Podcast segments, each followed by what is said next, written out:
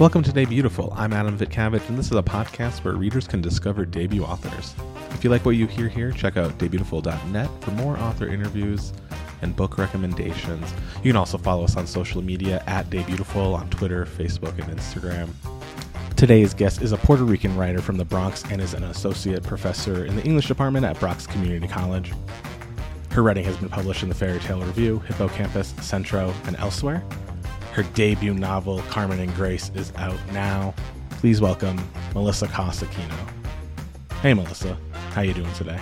I'm great and super happy to be here. Oh, thank you so much. Um, I always like to start off with like, what is Carmen and Grace about your debut book? What what can readers expect when they open it up? You know, I mean, it's a big book, mm-hmm, 400 mm-hmm. pages, and it took a long time to write. So, um, I find it sometimes difficult, but the easiest answer I have found is that it's really about a journey into a very dark place um, mm-hmm. in order to really begin to see yourself for who you truly are. So yeah. it's a bunch of girls who um, have been in trouble basically since they were born at some level, in some form. And um, when they begin to get lured into this world of criminal activity, um, specifically selling drugs, they begin to find that they are more than what they were told mm-hmm. they were.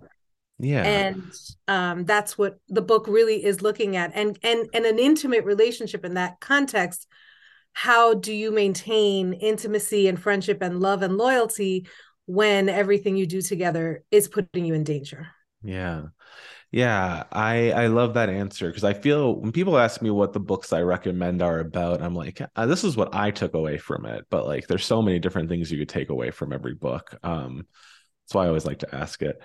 But you mentioned it's a big book and it took a while and um, part of Debutiful is getting into the writing experience of it. And i'm curious you know what was the genesis of carmen and grace? Was it one of the characters? Was it just the idea of what you just explained? No it was definitely all my writing is very much uh character driven. Mm-hmm, and mm-hmm. i call it you know sort of like the voices that i hear. Um I was 23 years old when Carmen and Grace came to me, and that was a good 30 years ago. Wow. And uh, I was, you know, walking on the Grand Concourse in the Bronx where I was working at the time and I had a brand new baby and I saw a scene of girls confronting a guy about something he was doing to one of their friends. They were all young, some had baby carriages. I had my baby. I was barely out of their age and yeah. i was already working with at-risk teenagers myself in a in a specific program at bronx lebanon hospital mm. i think i just right in that moment i started to think about the stories that are really difficult to tell the stories about you know sort of women fighting on behalf of each other as opposed to against each other mm-hmm. um and and then it was just born from an environment that's very intimate and familiar to me but the story of carmen and grace i think is very much about um, how we attach ourselves to relationships that sometimes bring an enormous amount of complication. A lot of you, work. Yeah. Did you start writing like writing writing when you were 23 no. okay no, so I was I had been writing since I was really young. Yeah, I mean, I was yeah. like one of those like high school writing in the newspaper, editor of cool. the law journal, blah, yeah, blah, blah. And you know, third grade poem, all of that. Yeah. and then uh I had a lot of life that I had to live and a lot of things I had to do for my family. So when I was in college, I had started something else mm-hmm. and that kind of fell by the wayside. And then um I had a new baby. I had some teenagers, uh, my cousins who were living with me when I was 23, and I had this very intense job. Yeah. So I had a habit of uh, writing notes to myself and just putting them away. Yeah. And Carmen and Grace had, you know, a lot of other titles 1st mm-hmm. but I just put it to the side. And I came home and I did tell my 15 year old cousin, like I kind of ran it by her, like, a pitch for a movie. Yeah, yeah. and then this happens, and then this happens, and she's like, "That's amazing! You could totally make this into a movie." But that wasn't uh, where I was in terms of my writing. Yeah. So I put it to the side and I did a lot of other writing, a lot of other mm-hmm. writing. There's a whole other novel that came um, in the interim. And I think the really strongest part of the writing started in 2007. Mm-hmm. And I was doing an MFA program. And then 2009. And then I got very serious about the manuscript as a manuscript in 2011, which is still 10 years before mm-hmm. I ever got a book deal. Um, but I was also doing a PhD, finishing a dissertation, you know, like raising kids and dealing with family and living. So um, I write about that a lot now, just this idea that certain writing lives don't fit the model of yeah. when you're supposed to start or how you're supposed to do it, but it doesn't mean it's not a valid writing life. Yeah. It's just yeah. Different. No, exactly. And, and and I think what I've learned, and I hope listeners have learned in the past, whatever, four, three, four, five years from Debutiful is like every path is valid. Every path is completely different. It could be the same, but what you're going through is different than every other writer. Um I'm fascinated. So you you pitch it as like a movie, like you know, you're just telling your cousin.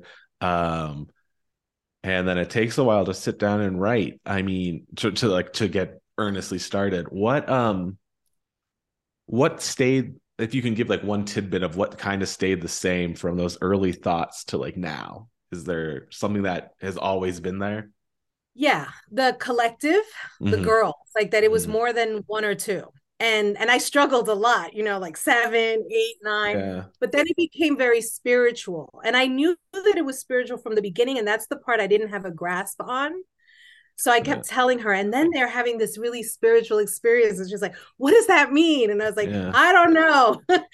and then I had my own, right? Over um, the many years in between.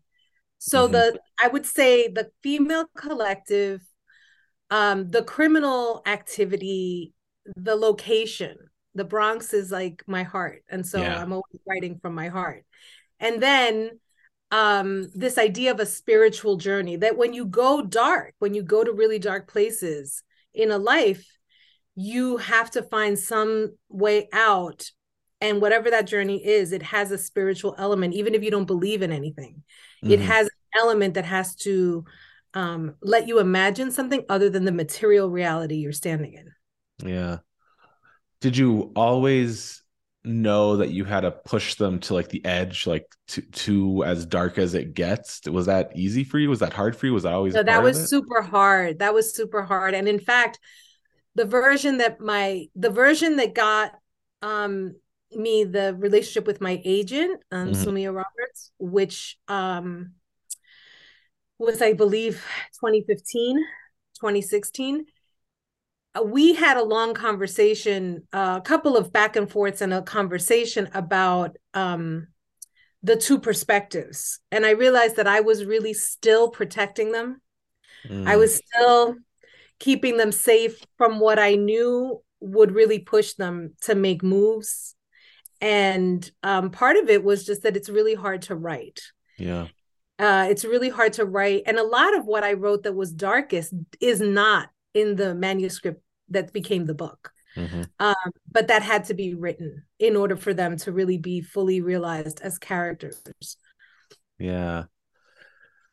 Um. Yeah. I. I. I'm. I'm gonna like nitty grit on the timeline kind of a little bit because I am fascinated by it. So 2015, you get you start a relationship with an agent. Um, right. You're going through everything with with what the what the book becomes. Um when do you when do you finally sell it is it how many years later is it so 2021 uh, mm-hmm. is the book deal that yeah. in january of 2021 and it came at the end of uh, a 2020 that was crazy for everyone, yeah. but particularly uh, challenging for me. Both of my parents died within three months of each other. Mm-hmm. My sister in law, in between the two of them, who was only 52. It was a really grueling, um, life changing time. And then you're locked in your house and you, you can't see anyone and you can't talk to anyone and you can't have your normal ways of moving through grief. Yeah. So I went back into the book and I said, this is it. Like whatever it is I have left, it's got to go, it's got to go, it's got to go. And so I finished it in August of 2020 and um and then I and then I sent it to her. And you know we've had a lot of back and forth because a lot of things were happening simultaneous. And uh and then the political insanity that was the fall of 2020 into yeah. January early January yeah. 2021 kept holding us back. We were like oh the mood. Oh we're not mm-hmm. going to throw this on people's desk. Oh the holidays. It's just we kept delaying and then when we finally sent it it was literally the fastest thing about this wow. book is yeah. within a week of her having sent it we were coming into a deal yeah sorry to hear about is unusual. yeah yeah and, and I am sorry to hear about the 2020 you had on top of everything that we all have experienced um was, that we all had yes yeah was was writing at the time easy for you like because I, I talked to a lot of writers about writing during the pandemic and they've all had different responses. Yeah. Um definitely not easy. Uh and and i would say writing has always been a kind of sanctuary for me. So that's why i say even though i got the idea for carmen and grace way back when i knew better. Even then i wasn't i was a big undertaking and but i was still writing and i was writing stories and journals and entries and any number of things. So that when 2020 comes and i'm like you know at this stage of of having faced this extraordinary loss and um not really knowing what to do with all of the pent up grief and rage and energy that was moving through me I said, I have to finish the book. I have to finish it. I have to get this, you know, whether it's I'm getting it over with or I'm getting it out of me, I don't know, but I need to just be done. And um, I, it was actually so difficult and intimidating that I have a friend uh, who works for, um, she's, you know, she's in the literary world and she does different kinds of editing and different things. And I work on some diversity reads with her and I wrote to her and I asked her to be my literary doula. Mm. I was like, I don't need an editor. I don't need an agent. I have all of these ways in which I've already interacted with people around the book, but I need somebody to help me take care of myself to get in and out of this last edit because I'm so depleted. Mm-hmm. And um, we just did a very simple, like weekly check in. She was just reading pages and letting me know I hear you, I'm following. This is how it's making me feel. That's it. But it was also to check in on how I was doing and how I was feeling because the material was so close to my heart and the loss of my parents gave it all this weird space um, to kind of move in a lot of directions and i just needed to know that there was somebody who was kind of like aware that the writing was taking me into those places, which felt important to separate from my family because my family is always there for me, mm-hmm. but in a different in a different capacity. It's very personal, and this was about the writing and the pages. I didn't want it to become nonsensical. I didn't want it to become just my grief and my anger spilling out all over the page. It's like just let me know if I'm still actually writing or am I now just venting. And um and it actually got to the point where i really i think i left the book. Like i finally stepped out and the book was the book and i was separate. Yeah. During all the time that it it took to write it was it what was it like you what took what took the longest? Like could you not like figure out the plot? Did you were you getting no, the character yeah. I i i have a lot of life. Mm-hmm. yeah yeah. i take care of a lot of people and i and i wanted to pursue um my profession to its highest degree. So i went back to school. Mm-hmm. and getting a phd in literature is not the same as writing a novel. Mm-hmm, mm-hmm. yeah. So, so, it really was just like life was in the way for a long time. and, and i and i and it wasn't i would even say now i can honestly say it's not even in the way. It's a choice. Yeah. I had all these choices, and I said, you know what? This is what I really want to do in this way. So I would spend the academic year basically teaching because I teach full time at Bronx Community College, at in my PhD program, writing papers, doing presentations, all of that. And then I would be jotting notes, working on a scene. You know, like Carmen and Grace were always like, oh, come on. Like, you can't mean that we're going to wait until June. And I was like, no, actually, that's exactly what I mean. And then mm-hmm. I would spend the summer working on the novel. Got it. Got it. So wow. that that is, I think, what took the longest. And then also that there were scenes that to write them, I had to really sit with myself to decide yeah. that. Yeah. Wow. Yeah. And that is fascinating. Like you're right. Like there are so many choices we have in life and, and, to write a novel on top of everything or in between everything or is just is fascinating to me because there is no such thing i mean maybe there's 2% 1% of the writers out there there's no such thing as just i write novels that's it that's all i do you know yeah everyone's yeah, doing no. something right right um I, I want to talk a little bit about the Bronx just in general. Uh, you mentioned it a few times. It is like what you know. It is your heart. Um, what, just I, I, I love hearing where people are from. Like, what is it about the Bronx that is so special to you? Well, I mean, I think first, like first layers, it's where I was when things became most difficult for me as a child. And despite that, I received an enormous amount of love.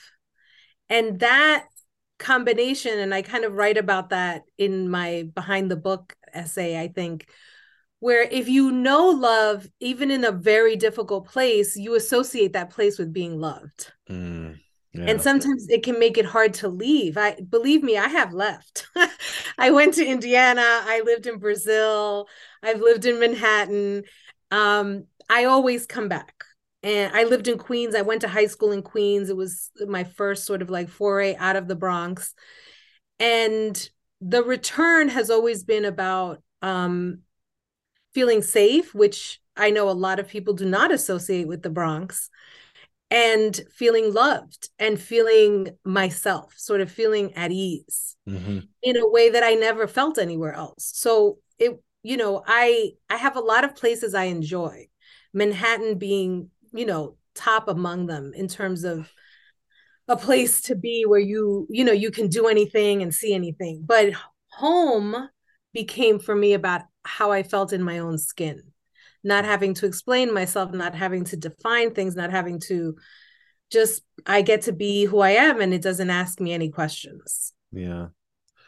You know uh, i think a lot of people when they think of new york they don't uh, or i don't know what people think of when they think of new york anymore but um you know it's it's an epicenter of media right? And and i'm curious like have you ever read or seen or anything that has really represented the bronx you know and love as opposed to some version of it i think it's impossible mm-hmm. to do that yeah. i think every version i've read um, and there's a lot of great books about mm-hmm. the bronx mostly nonfiction sure yeah um and and there are a lot of people who would say that my Bron- my book does not portray the Bronx in a mm-hmm. positive light, um, which I would obviously disagree with.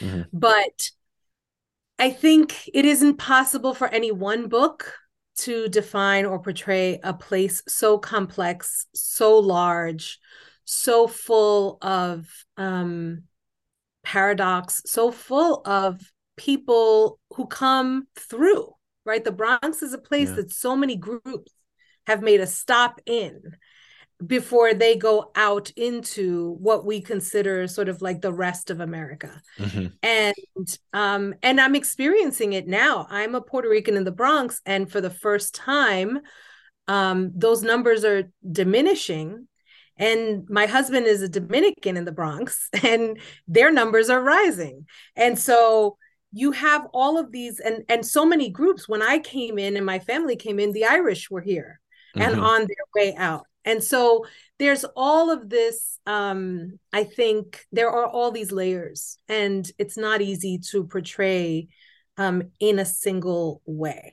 Yeah.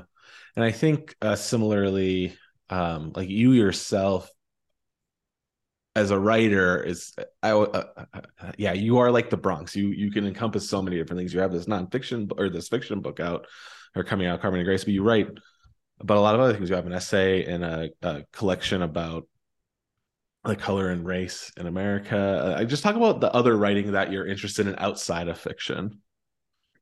Well, I mean, I I did a whole PhD, right? Yeah. And yeah. and so I do academic writing. yeah. And I and I actually enjoy it. Mm-hmm. Um, I like doing research. I really loved working in archives on Puerto Rican writers. Yeah. Um, but also on African American feminists and um and and other writers. Those were things that um really gave me a lot of space to think about why I write at all. Yeah. Um, I do write personal essays and um, memoir, and I'm and I'm kind of working on something that is a collection of essays about the Bronx. Um, that's rooted in geography. It's rooted in the land, yeah. and this idea that my family came here from an island um, and we gravitated towards places that felt like home so you have van cortlandt park you have orchard beach you have all these green spaces that became sort of central to our functioning um, i think because in many ways they look like and felt like home at least mm. in the mm. summer yeah, yeah. And so I'm writing a lot about that um, in my nonfiction work because I feel that there's a lot of focus on culture and politics for a place and less attention to you know sort of how land holds people how it holds memory how it holds you know the both the good and the bad that happens to any individual happens somewhere really specific mm-hmm. it's a block it's a corner it's a neighborhood it's a park it's a bench and those places have a lot of energy and i'm very interested in thinking about you know all the groups that pass through these places and what they leave behind mm-hmm. um, so that's that's what i'm doing a lot in my nonfiction and and i'm very interested in form uh, yeah. for nonfiction cool super yeah. super interested yeah. like how do you talk about things that are difficult to just kind of lay out in a linear way and um, I, in this i say i've learned a lot from my students at bronx community college because they have really taught me a lot about um, this idea of breaking things up. And so they you know they do list poems and they do flash fiction and they do and they do it for assignments i'm giving them but they sort of come to it um, in more um, i would say experimental ways. And then it gave me permission and this was really like starting about 10 years ago or, or so to start thinking about myself and sort of how i was experimental until school, you know, starts to kind of put you on a track. Yeah. And then how can I combine those two? That is where um, I think my form thinking began to land. And that's what that essay is about in the collection. It's about how to write a story you're not supposed to tell because it's you know it's you're supposed to be ashamed you're supposed to be embarrassed you're supposed to hide certain parts of the story so the other parts look good but you can't really tell that part that looks good without the other part of the story. Mm-hmm. You mentioned, you know, during uh, the school year, you would kind of set a, a Carmen and Grace aside, and I'm curious about how your time in the archives and like your how your academic writing did it influence Carmen and Grace at all? I think so. I mean, I think definitely Jesus Colon, who was the writer that I primarily focused my research on, and I would go to the Center for Puerto Rican Studies. And I was literally like at the beginning anyway, because now everything has been digitized because of the pandemic. And I think also because the papers are getting old. Um, just holding that time period when he first arrived, because he arrived here in 1918 like the very earliest wave of Puerto Ricans. Um, but he didn't publish his book until 1961 that made me start thinking about the generational challenges to a story like Carmen and Grace because I wasn't going to do an epic. I knew that. I wasn't going to do several generations. I understood that. But how could I infuse their knowing that they were part of something bigger, longer, and so there are little tiny things you know jesus colon's book is in Nene's studio. You have a moment where she's in williamsburg really really looking at going wow this is not williamsburg not williamsburg williamsburg is in the bronx. Where, where she's going you know my people were here and i'm displacing them. Like yeah. i'm part of this. And yet that this is the only way for me to move forward that connection to something bigger i think was definitely influenced by my time doing the work in the archives. Yeah. And i know your bio mentions you have a book about Jesus Colon is that out yet? Is it coming out? I i just yeah. Yeah. So that uh that was my pandemic story which was oh, okay um, I had to decide if I could sit down and finish the Jesus Colon book, which I have about 140 pages of, okay. and I have a contract with the Center for Puerto Rican Studies mm-hmm. to publish it. And everything in me was like in an uproar. It's like, we have waited long enough. Like, that's mm-hmm. enough. You keep putting us to the side. No more and no more and you will do nothing else until this is done and it was really very strong and very insistent and i wasn't sure i could do either one but Got it became it. really clear that carmen and grace was the one that had to be prioritized Got it. So Jesus Colon, it will come eventually. It will come. And and you know, I love that book because although I always say anytime you have to use citations, it feels like homework. and so citing the archive can get really unnerving. Um, and I tried to convince them there was a way to do it without it, but that didn't work. so um, I think the book will come and hopefully it will be um it will it's really going to be a love letter to this idea of the earliest puerto ricans who arrived and understood mm. that given our status, given our colonial history with the United States, we weren't going back ever because Puerto Rico only existed in relation to the United States. And mm. so let's just begin to imagine who we are, both here and there, and not with this idea that once we left there, we were different somehow. Of course, we're different, but we're also the only Puerto Ricans we know because we were here, all of yeah. us together. Yeah. So I'm I do hope to finish it. Um, but there's a lot of competition in my mind. That's one problem I do have. I think a lot of writers have it. Yeah. They there's a lot of you know a lot of ideas and um, not enough time to execute them all well.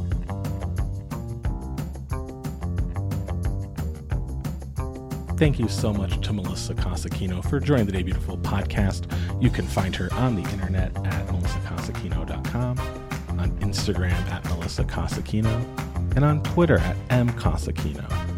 You can find Debutiful at debutiful.net and on all social media at Debutiful. As always, I'm Adam. This is Debutiful, and you're all beautiful.